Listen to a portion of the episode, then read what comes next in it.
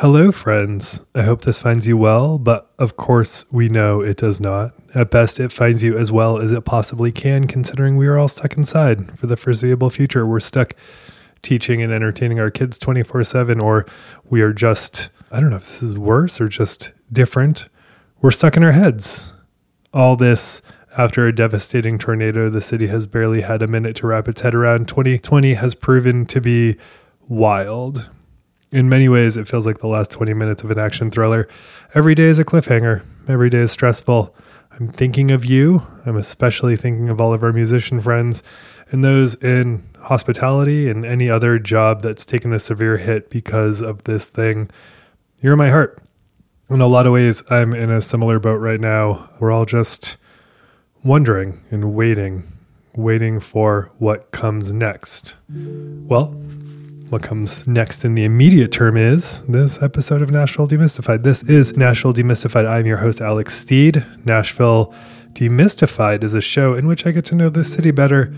This is the second of our three episode arc about the 98 tornadoes. After this, we will return to Music City Tales of the 1980s, I promise. We're covering the tornado for obvious reasons. Last week we talked about casualties. Next week we will cover the aftermath. Today, we're going to talk about the tornadoes themselves.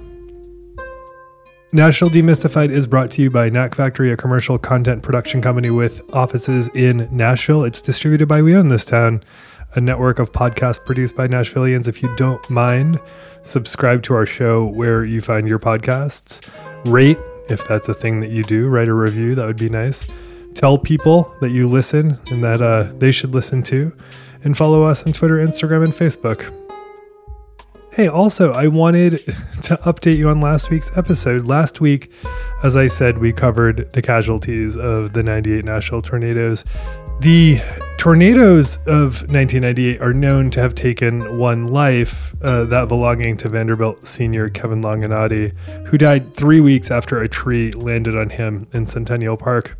We also talked about Tom Coletta, who'd been struck by a tree as well, this time in East Nashville. Coletta was a transient originally from California. He was described by many around him as absolutely lovely, uh, and he was a person who came to the city with an apartment and a guitar and a girlfriend and just fell on some hard times. And there is only one news story that profiled Coletta in his recovery. And when we found him then, it was May of 1998, six weeks after the tornado. Uh, we found him in that article, a Tennessean piece, in serious condition. And that's just the last we hear from him in the press. And I had a nagging suspicion, even though I could not find an obituary or find mention of his name elsewhere, I had a nagging suspicion that he was also a casualty of the tornado, and we just had no confirmation. So I reached out to his sister, Christy. Tom's sister, if you listened to last week's episode, you'll remember she would send Tom tapes, like cassette tapes, when he was in the hospital. Uh, and friends of Tom's and staff would put the headphones over his ears and he could listen to the tapes. He was nonverbal because of his accident up to this point. The tapes would contain memories uh, from Christy and Tom growing up, songs and prayers uh, it was lovely. It just sort of painted an interesting and wonderful picture of this sister who clearly cared for her brother, and it gave a sense of who he was. Uh, I reached out to Christy, and she got back to me today. And it turns out, interestingly, yes, Tom is the second casualty of the 1998 tornado. There were two. In a message, she said, Tom was a beautiful soul that touched a lot of hearts in his own way. He survived the tornado after being in the hospital for weeks. We flew him home to California to recover and to get his life together. He lived with us for a year. The year he lived here was so special for us and my family. He was a gifted guitarist, and music filled our house. Then Tom went back to Nashville to reconnect with his friends. After a few months there, he passed away from complications from the injuries of the tornado. He had a collapsed lung, and in the other lung, he had emphysema, his heart finally gave out. We had him cremated, and his ashes are scattered in the ocean near where my mother's ashes were scattered. And there you go. Alongside Kevin Longinotti, Tom Coletta, a gifted guitarist from California, was the second casualty of the 1998 Nashville tornadoes, forgotten in part because he lived on the streets.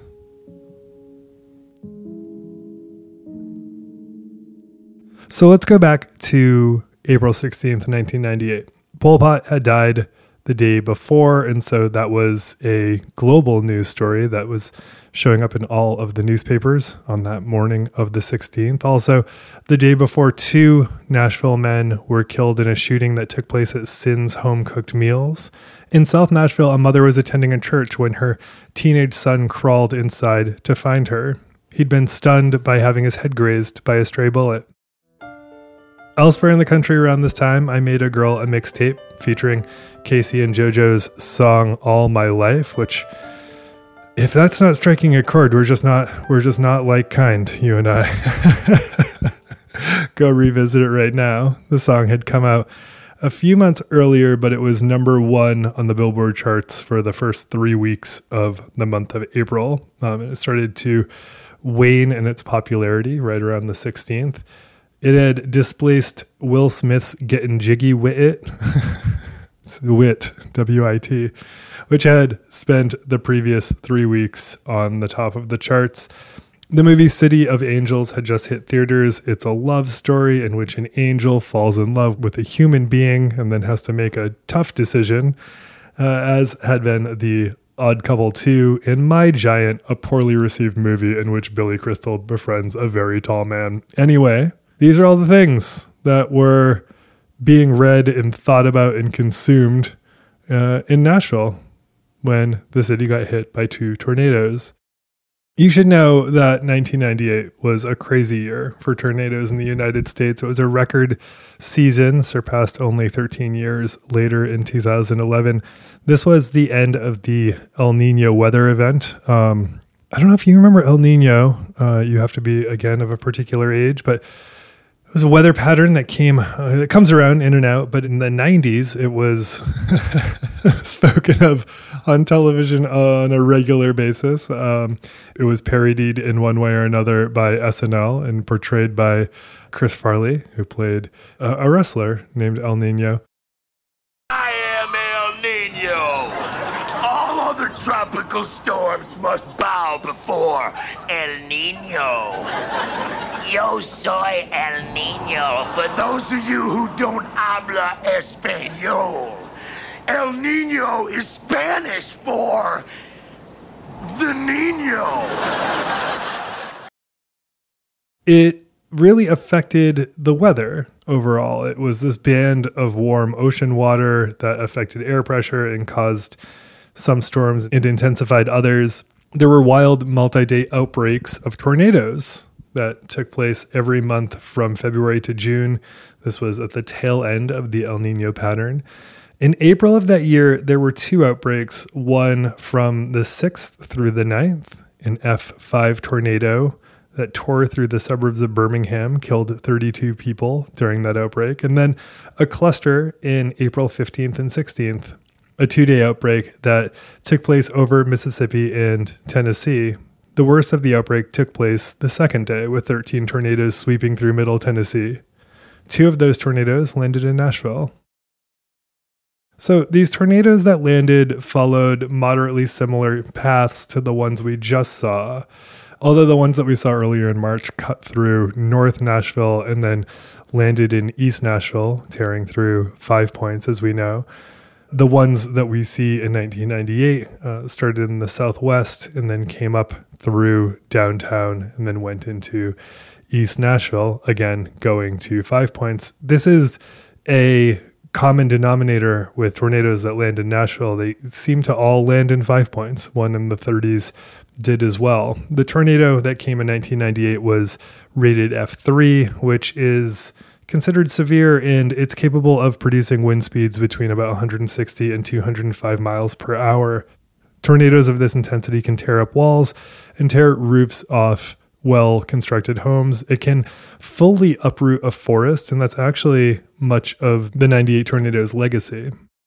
It tore down or destroyed over 20,000 trees, One of these trees came down on Kevin Longinotti in Centennial Park, causing injuries that he would succumb to three weeks later. Another would come down on Tom Coletta, who we talked about earlier in this episode and in last week's episode over in East Nashville. For reference, here's a quick preview of the path. The tornado touched down at 3:30. Another tornado, which is super rare, followed at 5:15. This was a terrifying prospect considering the first event created significant traffic blockages and total traffic shutdowns for people trying to go home, trying to leave downtown and just get out. It rendered a lot of folks stuck in their cars when the second one came, although uh, fortunately it did not come back into downtown. And I tend not to use this word lightly, but it feels truly like a miracle that the storm just didn't take more lives. It's tricky to get a sense of which storms created which sets of damage, so we're going to speak of them interchangeably for the sake of this podcast. So, according to the Tennessean, the path started in West Nashville near West Meade, then followed along Interstate 40 in Charlotte to the capital area. Then it traveled into downtown Nashville and across the Cumberland into East Nashville. And so, this is where it gets tricky separating the two tornadoes because in some accounts, it says that the first tornado crossed back over the Cumberland over to Donelson and then into the Hermitage areas. And then some just identify this as the second touchdown. When it was all said and done, 75,000 homes and businesses, including Nashville Electric Service, were in the dark after losing power. It was up to a week, sometimes two, depending on the area, until people had power again, which for many listening might sound very familiar.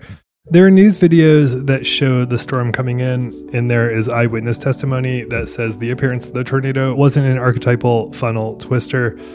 Liza Graves, CEO of Style Blueprint, experienced it and said it was almost a mile wide and looked like a wall of dark clouds from ground to sky coming straight at you. Yes, the video that I've seen in the news of this thing moving above the city is terrifying. It just looks like a big gray monster going through the city. And then uh, you see sometimes various electric pops from where it's shorting things out. It, it's terrifying. There's no no other word for it. It touched down near Charlotte Pike in 46th Avenue and it worked its way east. On its way downtown, it hit Centennial Park, which is where we touched on last week. It felled a number of trees, one of which would land on Vanderbilt senior Kevin Longinotti, who would pass away from his wounds three weeks later. My friend Toby was close to the park at the time. He was working. He looked out the window and saw clouds begin to rotate. Debris started to fly around, and one of his coworkers and him took cover in the basement. When the storm had passed, it took Toby an hour just to get to his house, which is typically only five minutes away, as every route was blocked by one of the 20,000 maimed or fell trees. Right around the corner, the tornado hit the Grace M. Eaton daycare, which was then on Pearl Street in West Nashville. It was on a hill and so the daycare had 120 kids inside, along with all of their teachers. It was, I just can't imagine this. The staff watched outside as the wall of clouds came towards the building, and then it felled trees on the playground, and windows started to shatter. And the daycare staff, they just all huddled their tiny students together and kept them out of harm's way, which was imperative when the storm just tore the roof off the facility in hearing the alarm triggered by the damage, doctors from the Columbia Centennial Medical Center, which is now TriStar Centennial, uh, which had also been hit very hard, rushed in from across the street to help the kids out, undoubtedly expecting the worst. And again, miraculously, everyone was fine.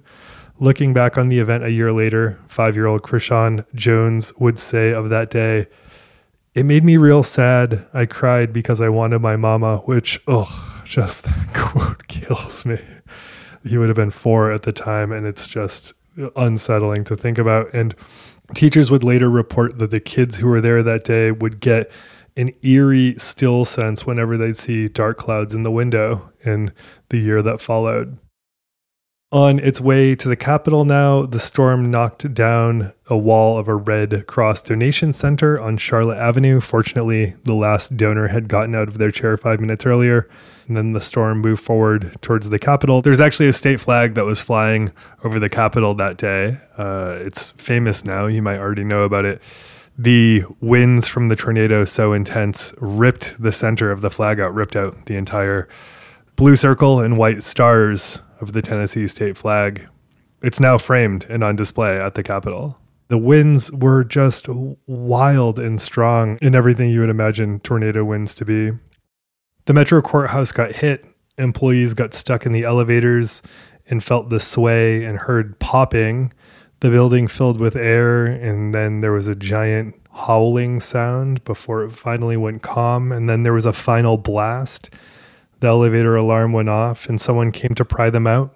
And when they left, they saw that all the popping was the glass on the north side of the building, all of which had been blown into the building. I believe there was no glass left on that side of the building, it was just hollowed out. The storm moved towards downtown, blowing out the windows of skyscrapers and office buildings. A building collapsed on First and Broadway. Chunks from the Renaissance connector over Church and Center were dangling in the street. Liza Graves, who I referenced that day, was in her car driving and she realized that the storm was on its way and she had to decide does she keep driving and get blown around. She described seeing a street sign essentially frisbee through the air, and that's when she decided to turn off into a car dealership and run inside and hide with the staff. The Jimmy Snyder band was playing at Tootsie's. The drummer looked out across the street and saw the clouds gather into a funnel and it touched down. I guess internally, some people did see the funnel when they saw it from the inside of the clouds. And it touched down and ripped at the upper brick in front of the turf near Broadway and Fifth.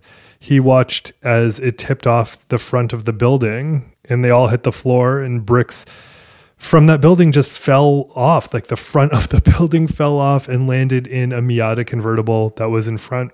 Music kept playing from many of the bars, and customers brought out their drinks to watch the rest of the action as it passed. The tornado hit the Union Station clock tower, blowing out the face of the clock and pushing the Mercury statue on top of the hotel sideways. It was 90 degrees. Despite being made of a half inch thick steel, it's just, I don't get it. I can't fully wrap my head around the force of storms like this. It then hopped the Cumberland and it blew past what was then Oilers Stadium, which was well under construction, and it toppled three cranes that were sitting in there. Moved on to East Nashville and past the sanctuary of St. Anne's Episcopal, which was over 100 years old, and it was leveled. It was essentially just taken down. The Tulip Street Methodist Church in Edgefield also hit. It hit 300 houses throughout East Nashville. And either this is where it re emerged or where the second tornado materialized, but it crossed the water again, this time landing in Donelson. And it laid waste to hundreds of trees at the Hermitage, the home of Andrew Jackson, America's most Hitlerian president. And then it moved on to Wilson County. When this was all said and done, as I said at the top, 75,000 houses and businesses, including NES, had lost power. The next day, Metro asked downtown workers just to stay home because of all the downline and fallen debris in the streets. It was just not safe, not safe to try to get from point A to point B. The storm, by the way, had been less catastrophic with regard to injury and casualties thanks to what was still moderately cutting edge radar technologies. In advance of the storm, there were many radio advisories regarding the incoming danger, it's easy to forget that Google wouldn't be around in earnest for at least another year. And so people were left to hearing about this stuff on radio and television. And wide scale sirens wouldn't become as widespread as they are until a few years later, as we talked about in the last episode. Kevin Longinotti's mother, Debbie Slepika, advocated for the wider use of them after her son's passing. And those were the 98 tornadoes. And so next week, we will discuss the aftermath, both immediate and long term. We'll talk about what Nashville looked like in the following days and then in the years that followed the storm. There are many familiar scenes in which neighbors came together to help each other out. And despite a lack of cooperation from weather in the following days, it would be just rainy and crappy for a couple days after that. Uh, people came out. They came through. They helped each other out. They volunteered. I guess that's the whole thing. It looked a lot like we have seen in the past couple weeks here. And we'll work to better understand how the response, both short and long term, came to reshape the city.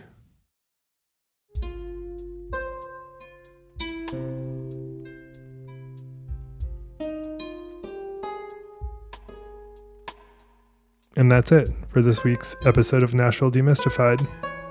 I'm your host, Alex Steed. Cameron Davidson makes Nashville Demystified sound good. He is our sound guy. Thank you, Cameron. Follow us on social, subscribe, like, share, tell the people. Thanks again for listening. We will talk with you next week and take care of yourself. All right.